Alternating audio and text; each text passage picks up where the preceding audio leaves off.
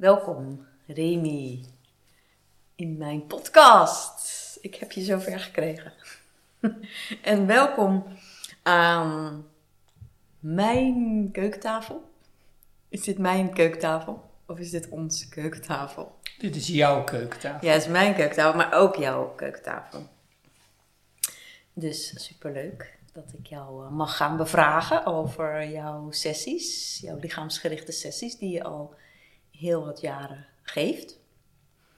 En ik vermoed dat jij eigenlijk geen enkele podcastaflevering van mij beluisterd hebt. Klopt dat? Ja, dat klopt. ja. Dus dan weet je ook niet dat ik eigenlijk altijd begin met de vraag: hoe kennen wij elkaar? Oh, dat heb ik toch wel eens gehoord. Uh, hoe kennen wij elkaar? Van een tantra-workshop. Zo'n. Uh...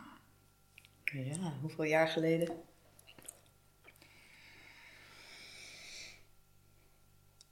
Der... Nee, 16 jaar geleden. Zoiets, ja. 16, 17. Wat is jouw eerste herinnering aan ons contact? Mijn eerste herinnering is dat ik jou zie op een grasveld zie lopen. Ja, dat is ja dan is er nog geen echt, echt contact, hè. Maar toch. Ja, nee, en dat was niet de retreat waar we elkaar en later, leerden kennen. Dit was een andere retreat, hè? Waar ik in een vrouwenretreat ja, ja. zat. En jij... Ja, klopt. En later uh, was het contact, uh, dat weet ik niet meer precies. Samen een meditatie doen. Ja. Anyway, dat was 16, 17 jaar geleden. Intussen zijn we al heel lang samen. Hebben we heel veel tantra samen gedaan, maar jij bent ook een hele hoop andere dingen gaan doen. Daar ga ik je zo meteen meer over vragen. Maar in iedere aflevering ga ik ook naar een tantra voorwerp. En uh, jij hebt iets meegebracht, of jij hebt iets naar de woonkamer gesleept, zou ik kunnen zeggen. En um, ik ga dat nu proberen te beschrijven, objectief, zonder te zeggen wat het is. En dan aan het eind van de aflevering mag jij zeggen waar jij het voor gebruikt in jouw sessies en of ik dit dan ook gebruik in mijn trainingen. Nou, ik ga even niet van mijn stoel af, maar ik kan zeggen dat het groot is. Behoorlijk groot. Mijn lichaam uh, kan hier wel een paar keer in of op. Het is ook zwaar. Het is zacht en tegelijkertijd ook stevig. Mm, ik zou het kunnen.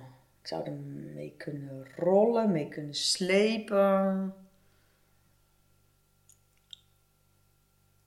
Ja. Jij nog een toevoeging?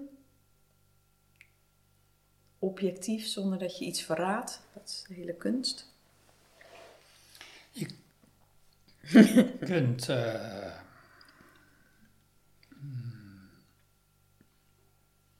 nee, ik weet eigenlijk.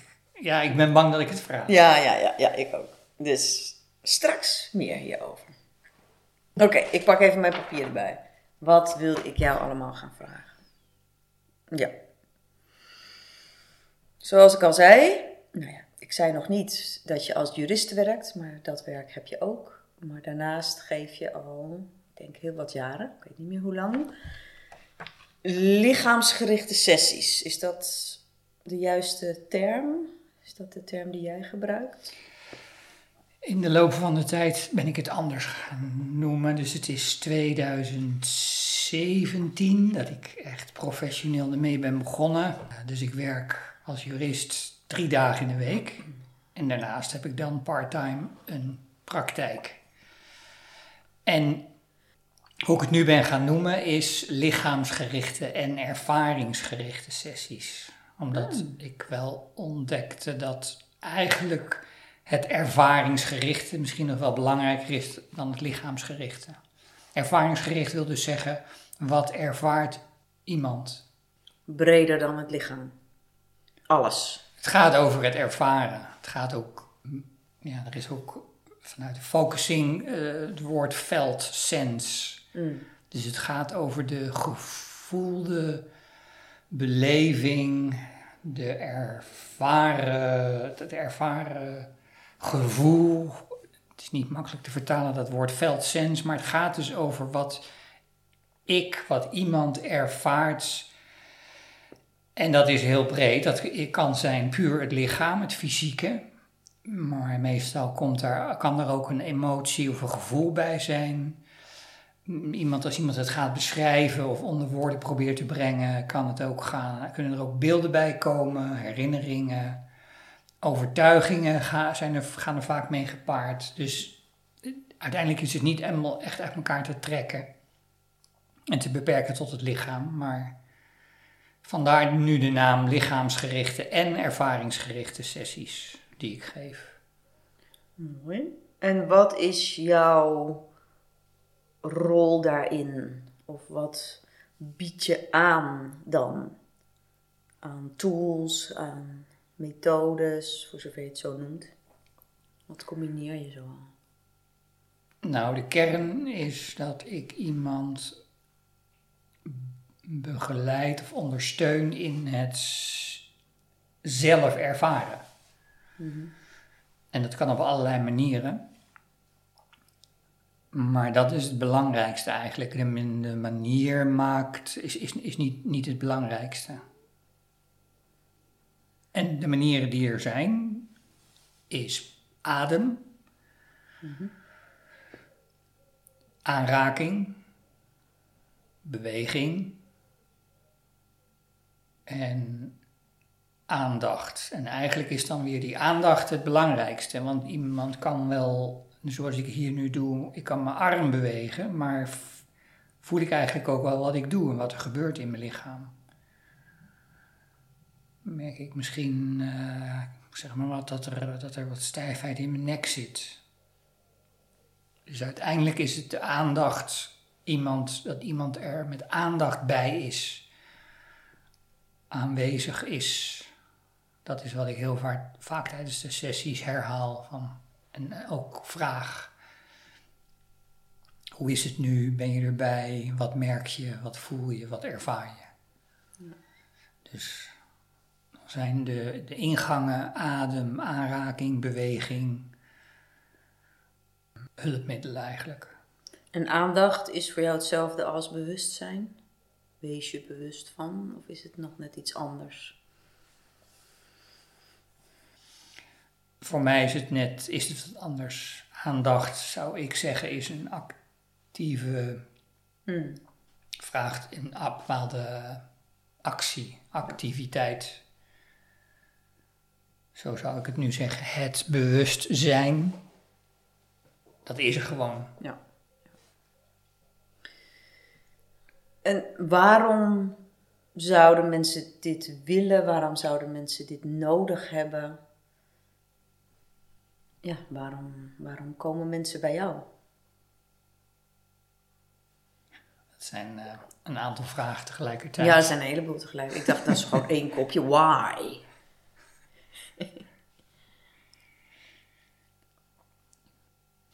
Als iemand zich verder wil ontwikkelen, en dat gaat dan zowel over persoonlijke ontwikkeling als professionele ontwikkeling,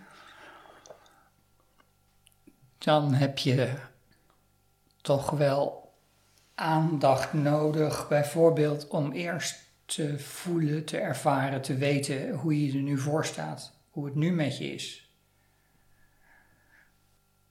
Ben je nu uh, eh, 100% gelukkig, 100% gezond, 100% vrij? En als je daar dan bij stil gaat staan, kom je misschien tot de ontdekking, en dat kan ook nog een keer verschillen van gebied tot gebied. Hè? Dus in je werk of in je relaties, in je vrije tijd, financieel. Als je dan merkt dat je. Ehm, dat het toch niet helemaal lekker zit ergens. Nou, dan kan je dus door middel van ademwerk, lichaamswerk, traumawerk, kun je nog mm, kun je kijken hoe uh, in jezelf wat er aan de gaande is en hoe je daar wat er waarschijnlijk zich heeft vastgezet in jezelf. En dat gaat dus weer zowel fysiek als mentaal als emotioneel. En of je daar weer dat weer in beweging kan laten komen tot stroming kan laten komen. Noem je het dan, noem je het therapie? Nee, ik noem het uh, therapie, coaching, personal training. Dus ik geef er allemaal namen aan. Het hangt er gewoon vanaf waar iemand zichzelf prettig bij voelt. De ene mens gaat liever naar een coach of naar een personal trainer dan naar een therapeut. Dus er verschillende namen aan. Het heeft er ook mee te maken dat de echte uh, zware therapie, als ik het zo uh, kan zeggen, de, de echte, de reguliere psychotherapie die een psycholoog of een psychiater geeft, dat is niet wat ik doe. Dus mensen met echte zware psychische klachten of zware trauma's, dat, zijn, dat zijn niet mensen die naar mij toe komen. Dus, dus de naam therapie geef ik er wel aan, omdat uh, wat ik doe wel een therapeutische, een soort helende werking kan hebben. Dus daarom noem ik het niet alleen coaching, personal training, maar ook therapie. Zou je iets concreets kunnen benoemen? Van een vraag waar iemand de afgelopen tijd zonder dat je dat herkenbaar maakt van wie dat dan was, maar met wat voor een vraag iemand dan bij jou komt. Nou, dat zou ik eerst willen zeggen dat ik twee verschillende soorten sessies geef. De ene soort sessies die zijn erg gericht op het eh, laten stromen, weer opnieuw laten stromen van iemand van je levensenergie. En daar heb ik dan body de-armoring voor en ik heb daar uh, body trauma release voor. Dus mensen die hun energie willen laten stromen, en dat, die zijn er. Mhm. Dus die komen met die vraag van ik wil, ik, ik merk dat, me, dat het ergens wat vast zit of niet helemaal uh, ja, stroomt. Uh, bijvoorbeeld mijn hartgebied of mijn bekkengebied of ertussenin dat is, een, dat is een type vragen waar mensen mee komen. Dat ze weer opnieuw energie willen voelen stromen, meer uh, vitaliteit, meer levendigheid. Mhm. En dan zijn er mensen die komen meer met, met een ander soort vraag. Meer de vraag van ik loop steeds tegen hetzelfde aan in mijn werk of privé. Ik merk dat ik... Ehm, ik, dat ik misschien dat, er, dat ik ergens een bepaalde angst voor heb om een stap te zetten. Of uh, er is sprake van schaamte, schuld, of misschien verdriet. Dus dat is een ander soort van vragen. Dan gaat het niet per se om van mhm. ik wil meer energie laten, laten stromen, ofwel door body armoring. Dan, en dat kan dan uh, ook, ook uh, meer de, de, eventueel de seksuele energie zijn die iemand wil laten stromen. dus dan is het uh, tantrische body de-armoring, kan ook shamanistisch body de-armoring zijn. Maar die andere mensen, die hebben dan meer de vraag dat ze... Mm, en zo begin ik de sessies ook. Wat, wat, dan stel ik de vraag wat iemand wil, wat iemands wens is. En dan kost het soms even wat tijd voor iemand om het echt te ontdekken. Dus ik, ik zit nu zelf ook even te denken. Maar uiteindelijk komen de mensen uit bij een soort toestand waarin ze graag zouden willen verkeren. Dus, dus het gaat niet om de situaties, het gaat ook niet, ook al kan het dan dus wel coaching heten, dan is het toch geen coaching. Hè? Coaching is meer vaak een oplossingsgerichte manier van werken. Dus stel even iemand wil. Uh, sneller, um, contact maken met andere mensen. Of iemand wil in zijn werk uh, minder, minder druk ervaren. Met, met meer ontspanning zijn, zijn werk kunnen doen.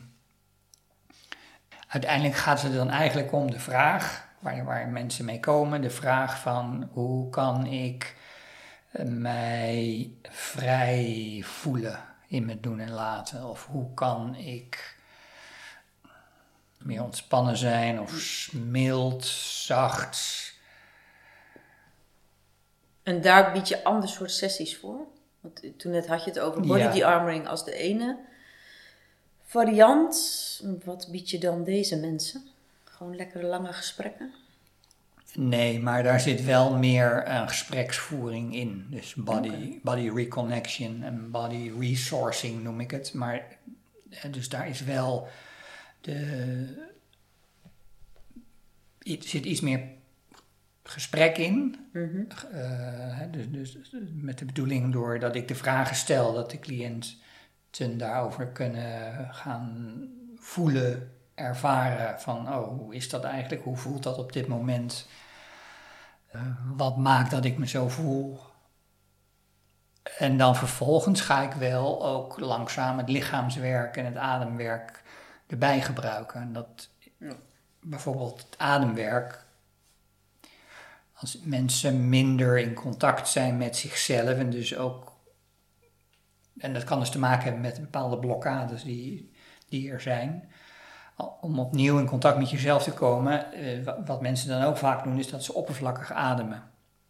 Dus als iemand wat dieper gaat ademen, bijvoorbeeld tijdens de sessie, dan kan iemand ook weer meer gaan voelen en makkelijker voelen wat er aan de hand is. En dan kan het ook zijn dat er emoties vrijkomen. Dus, dus het begint meer met een gesprek, met vragen stellen, maar vervolgens gaat het over naar ademwerk of aanraking, dat de cliënt zelf bepaalde bewegingen maakt. En op die manier kan iemands gevoel weer, weer wordt opnieuw weer aangesproken, aangeraakt, letterlijk en figuurlijk. En van daaruit kan dan de, de ontwikkeling ontstaan. En dan heb je ook behoorlijk wat bijscholing gedaan de afgelopen jaren in trauma. Daar is er natuurlijk de afgelopen jaren ook in de tantra-wereld veel meer aandacht voor gekomen. Op welke manier ben je daar mee bezig? Is dat überhaupt iets wat je benoemt? Of is dat alleen iets wat een beetje in jouw achterhoofd zit van... Ja, iedereen draagt een soort van trauma met zich mee. Kan je daar iets over zeggen? Oorspronkelijk ben ik begonnen met alleen eigenlijk body de-armoring aan te bieden. Dat komt, tenminste, ik heb het ontdekt via de tantra. Um, dus dat is puur lichaamswerk. En wat ik daar net over gezegd heb, dat is dus niet zozeer gericht op mensen die ofwel privé of in het werk of waar dan ook klachten hebben, maar meer mensen die meteen in het lichaam al kunnen zijn, maar meer energie willen voelen stromen. Mhm. Later ben ik door daarover te lezen, maar ook door trainingen te volgen, meer gaan weten over de, zoals ze dat noemen, de psycho, psychodynamische kant. Hè? Want, want binnen in, in een cliënt, daar gebeurt van alles. Dus het is niet alleen maar uh, de energiestroom of, of, of, het lichaam, maar dat, dat zei ik eerder ook al. Het is meteen een combinatie van, van je lichaam, hoe, de, hoe de, bijvoorbeeld het bindweefsel, de fascia zich op bepaalde plekken heeft verhard, hoe je lichaam een bepaalde vorm heeft aangenomen, een bepaalde houding. Dat, dat wordt ook wel gesproken over karakterstijlen en lichaamspanzer. Dat, dat gaat samen met vervolgens wat, is, wat iemand emotionele toestand is. Of iemand zich vaak neerslachtig voelt, of iemand vaak meestal uh, meteen boos wordt. En dat hangt weer samen met iemands overtuigingen. Want vaak, wat vaak mensen doen, is dat ze zichzelf ook veroordelen voor hoe ze zijn. Hm. Dus al die dingen hangen met elkaar samen en dat is iets dat zit meer in uh, de opleiding op het gebied van psychotherapie. Het zit natuurlijk ook al in de, de idee van de karakterstijlen van Wilhelm Reich, die, die energetisch al is gaan werken. Ehm, en, en lichamelijk en energetisch, maar met bijvoorbeeld zoiets als het zenuwstelsel en de polyvagaaltheorie en het nervus vagus, begint het nu ook steeds bekender te worden dat ja, ons zenuwstelsel zich op een bepaalde manier afstelt. En dat, dat, dus ook samenhangt met hoe het met iemand gaat. Hè? Van zit iemand in de vechten-vluchten modus, of is het meer ineenstorten en bevriezen, of is iemand zit hij in zijn social engagement, zijn sociale betrokkenheidsgedeelte van, uh, van het zenuwstelsel. En is iemand heel open en in staat om contacten makkelijk te maken met anderen? Voelt iemand zich lekker, verbonden, vrij, blij? Dus de psychotherapeutische kant, die is er wel meer bijgekomen bij wat ik doe. En, en, en dus dat kan dus bijvoorbeeld gaan eh, door het zenuwstelsel erbij te betrekken. Maar het is voor mij het belangrijkste wat ik daarin geleerd heb, kom ik weer helemaal aan het begin van het gesprek bij de ervaringsgerichte aanpak eigenlijk. Dus naast de lichaamsgerichte, de ervaringsgerichte. Wat ervaart iemand van binnenuit? En kunnen we een situatie die iemand onlangs heeft meegemaakt, waarin die het probleem of de blokkade weer opnieuw tegenkwam, kunnen we dat gaan onderzoeken. Wat gebeurde er nou precies en wat voelde je dan in je lichaam en is daar eventueel een emotie bij en welke overtuiging komt er? Mm -hmm.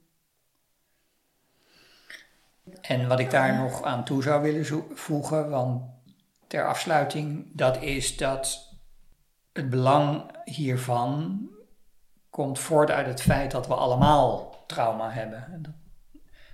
We hebben allemaal ontwikkelingstrauma, zoals dat genoemd wordt. Dat het komt eigenlijk omdat vanaf de conceptie, eh, de eerste negen maanden als foetus in de baarmoeder van de moeder, zijn er altijd situaties die niet prettig zijn. En dat is tijdens de geboorte, dat is als baby, dat is kleuterpeuter, dus de eerste zes levensjaren. Dus als je zo klein bent, ben je ook heel erg kwetsbaar. Is er al heel snel iets wat niet prettig is, wat pijnlijk is.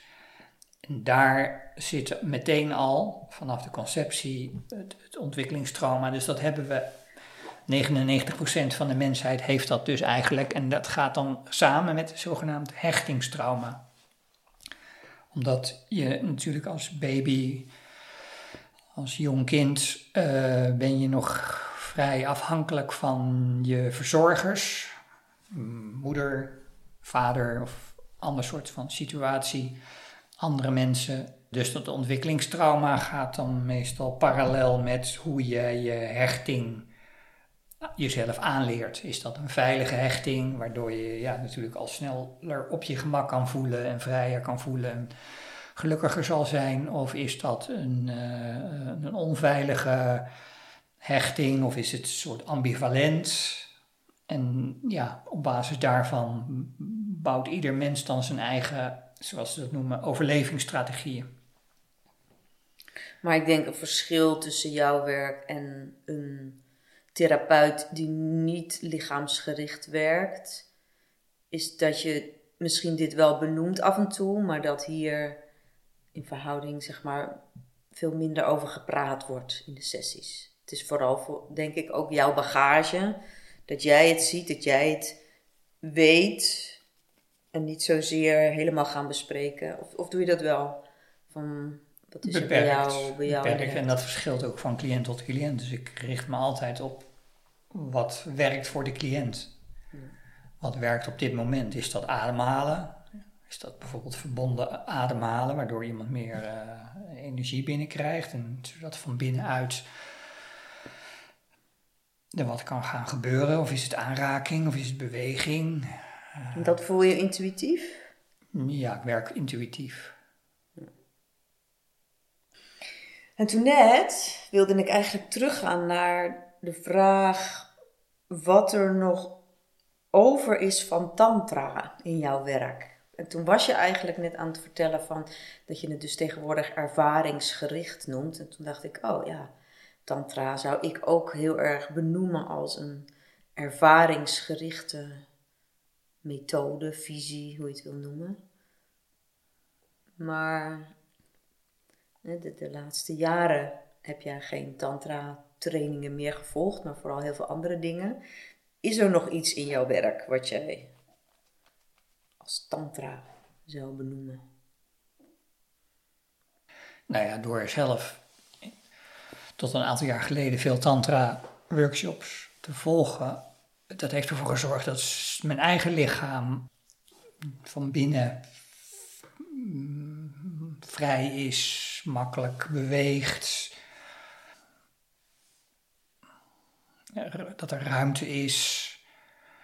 En ik heb mijn eigen lichaam ook nodig als ik de sessies geef. Dus dat is er sowieso. Verder zit het vooral in de body die armring sessies. Daar zit nog het meeste van, van tantra. En dan is dat, hangt het er ook vanaf hoe die sessie dan precies eh, verloopt. Maar daar zit het nog het meeste in.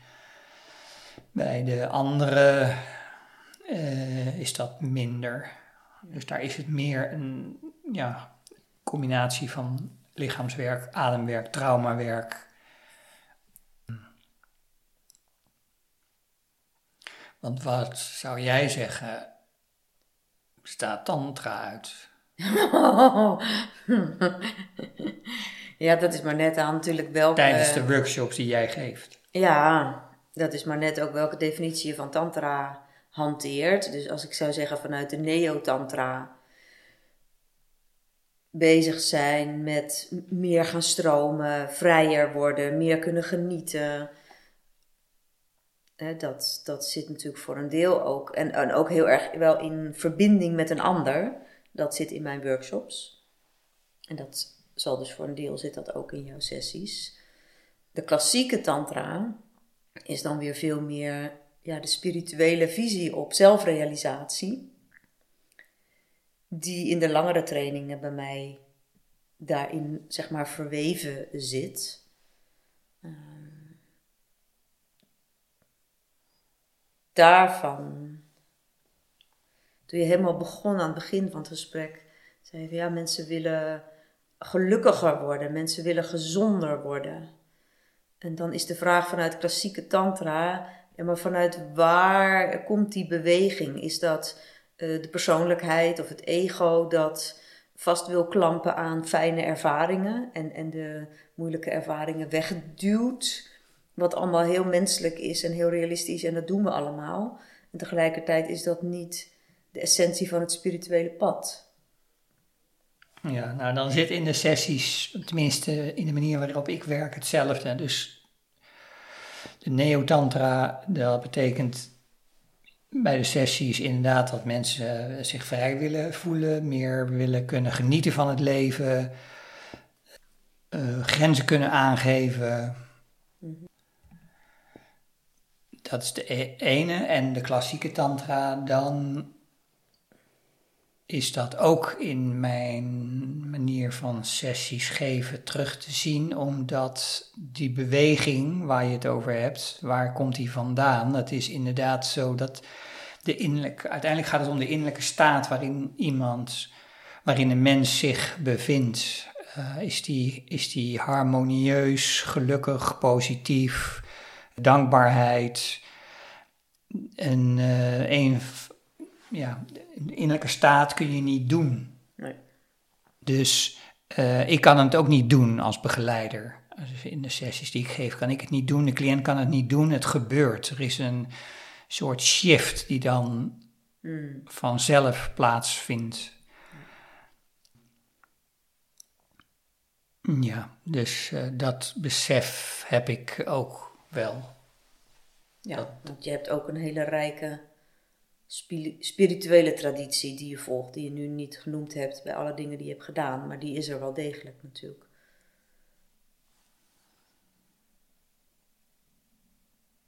ja, ik zou zeggen, die, die moet ook zijn invloed hebben. Dus dat je niet reden, ja, op een bepaald niveau misschien wel, van iemand zit ergens mee en er is een verlangen en je wil wellicht een bijdrage leveren aan dat er een andere staat van zijn komt. En tegelijkertijd ben je niet een oplossingsgerichte coach van, oh, jij zit met probleem A en dan gaan we X doen en dan is de rest van je leven goed. Zo. Wat veel energie kost, is dat mensen de neiging hebben om beter te worden. Ja, beste versie van zichzelf. En ehm, aan de ene kant doe ik daar dan aan mee als begeleider. Hmm. Alleen door ook aandacht te geven aan de overtuigingen die mensen hebben. Dus dat ze nu niet goed genoeg zijn. eh, en dat zachter mil, mensen milder te laten zijn. Dus die aandacht waar ik het helemaal aan het begin over heb gehad, wat de kern is, aandacht. Of je kan ook spreken wel van bewustzijn, maar dat is minder, minder actief vorm. Is het beste omdat een open, vriendelijke, positieve, nieuwsgierige aandacht te laten zijn. En zo werk ik zelf ook. En daar nodig ik de cliënten ook steeds toe uit. En dan.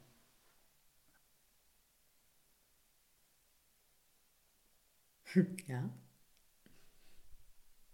Punt.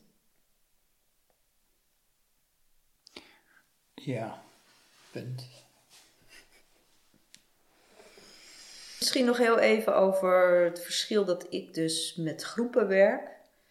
En ook alleen maar met groepen wil werken. Ik heb ook een tijdje sessies gegeven, zoals jij, één op één. Maar ik merkte iedere keer dat ik daar zenuwachtig voor was en spanning over had. En toen dacht ik op een gegeven moment, waarom doe ik dit eigenlijk? En terwijl ik van groepen geven ontzettend geniet.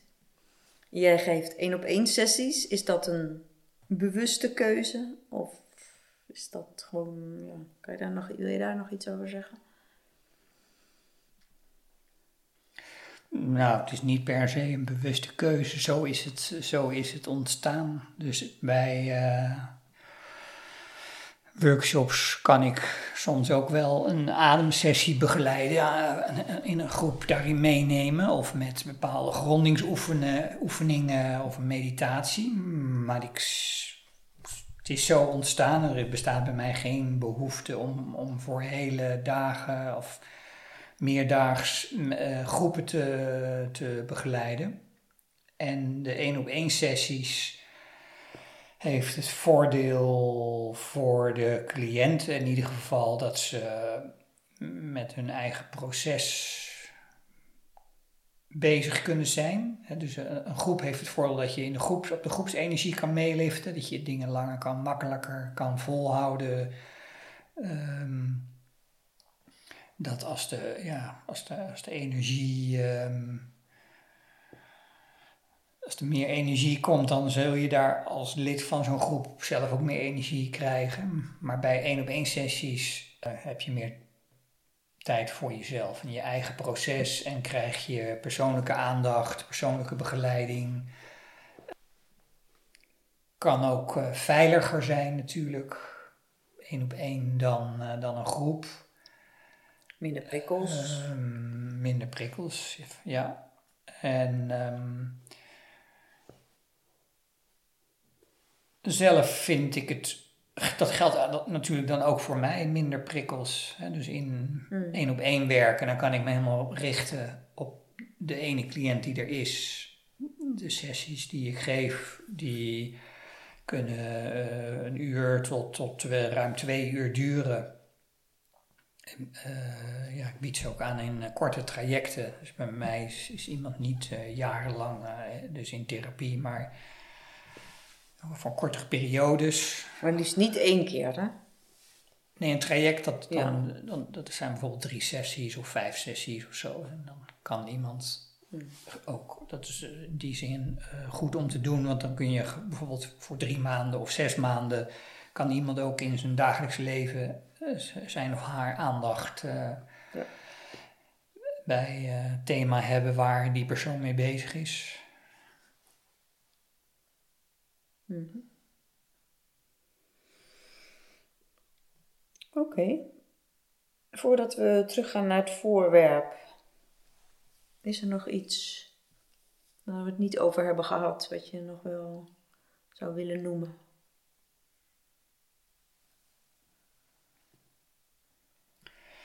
Ik vind het vooral erg leuk om te doen. En ook ehm, mooi om te zien hoe mensen, hoe mensen zich ontwikkelen en, en dat iedereen uniek is eigenlijk. Ehm, en ik zie niet zozeer mensen met klachten, maar ik zie gewoon mensen. En, en Mm. ja, wat iemand een blokkade of een klacht zou noemen, dat is eigenlijk eh, eerder een, ehm, een, een- iets van waaruit je verder kan leren of verder kan groeien, verder kan ontwikkelen.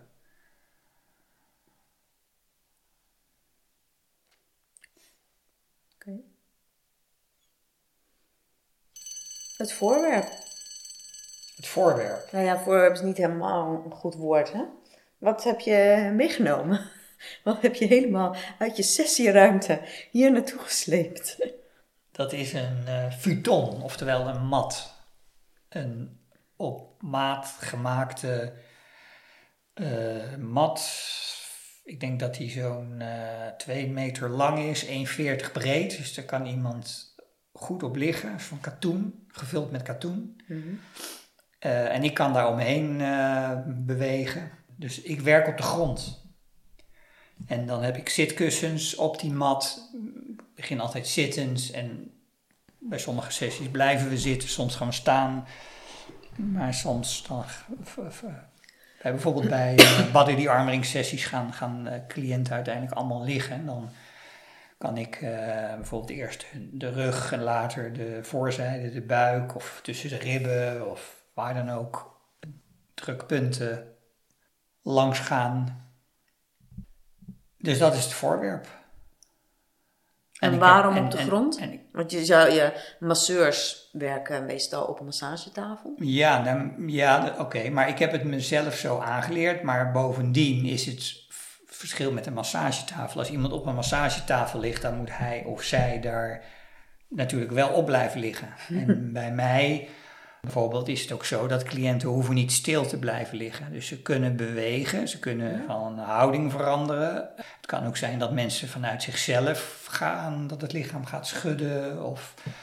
Of dat mensen eh, even met, met, met, met hun, hun handen, met hun vuisten op de mat willen slaan of met voeten willen trappelen. En dat kan allemaal op de grond en op een mat. Ja, zou gevaarlijk worden op de massagetafel. Ja. Oké. Nou, ik heb niet specifiek natuurlijk een futon in mijn workshops, maar ja, eigenlijk is het voor mij ook een volledige vanzelfsprekendheid dat we natuurlijk wel heel veel op de grond doen.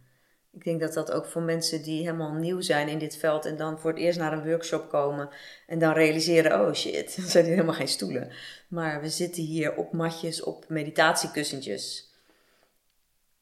En daar doen we natuurlijk van alles op. Zitten op een meditatiekussentje en dan een meditatie doen. Maar er zit ook aanraking in mijn workshops. Ja, in theorie zou je die op massagetafels kunnen doen, maar een hoop gedoe. Dus mijn, eh, nou ja, als ik een locatieruimte zoek, dan is altijd wel een belangrijk criterium: zijn er matten? En dan heb je natuurlijk mooie locaties die bijvoorbeeld voor yoga groepen zijn. En dan zijn er alleen maar yogamatjes. En dat vind ik dan weer net te weinig comfortabel. Dus jouw futon is behoorlijk dik. Nou ja, comfortabel eigenlijk. En dat is dan inderdaad wat ik in mijn workshops ook wel heel erg fijn vind. Dat die matten comfortabel zijn om op te liggen. En tegelijkertijd ook weer niet een matras dat zo dik is als het matras van je bed. Dat zou jij denk ik ook niet willen, want daar zakt iemand dan weer te veel in weg voor dit werk. Denk ik zo. Ja, jij Oké, Remy, dankjewel. Waar kunnen mensen jou vinden? Jouw website. Waar ze mij kunnen vinden. eh, Ja, eh, qua locatie en op je website. Ze kunnen me vinden in eh, Utrecht en in Driebergen. Bright Inner Body, zo heet de website. Dus Remy van Steenderen. Googelen met eh de-armoring, dat werkt ook. Maar Bright Inner Body. Ja, zetten we in de show notes. Je bent te boeken. Hm? Meestal donderdag, vrijdag zijn de voorkeursdagen. Ja. Yes. Oké, dankjewel.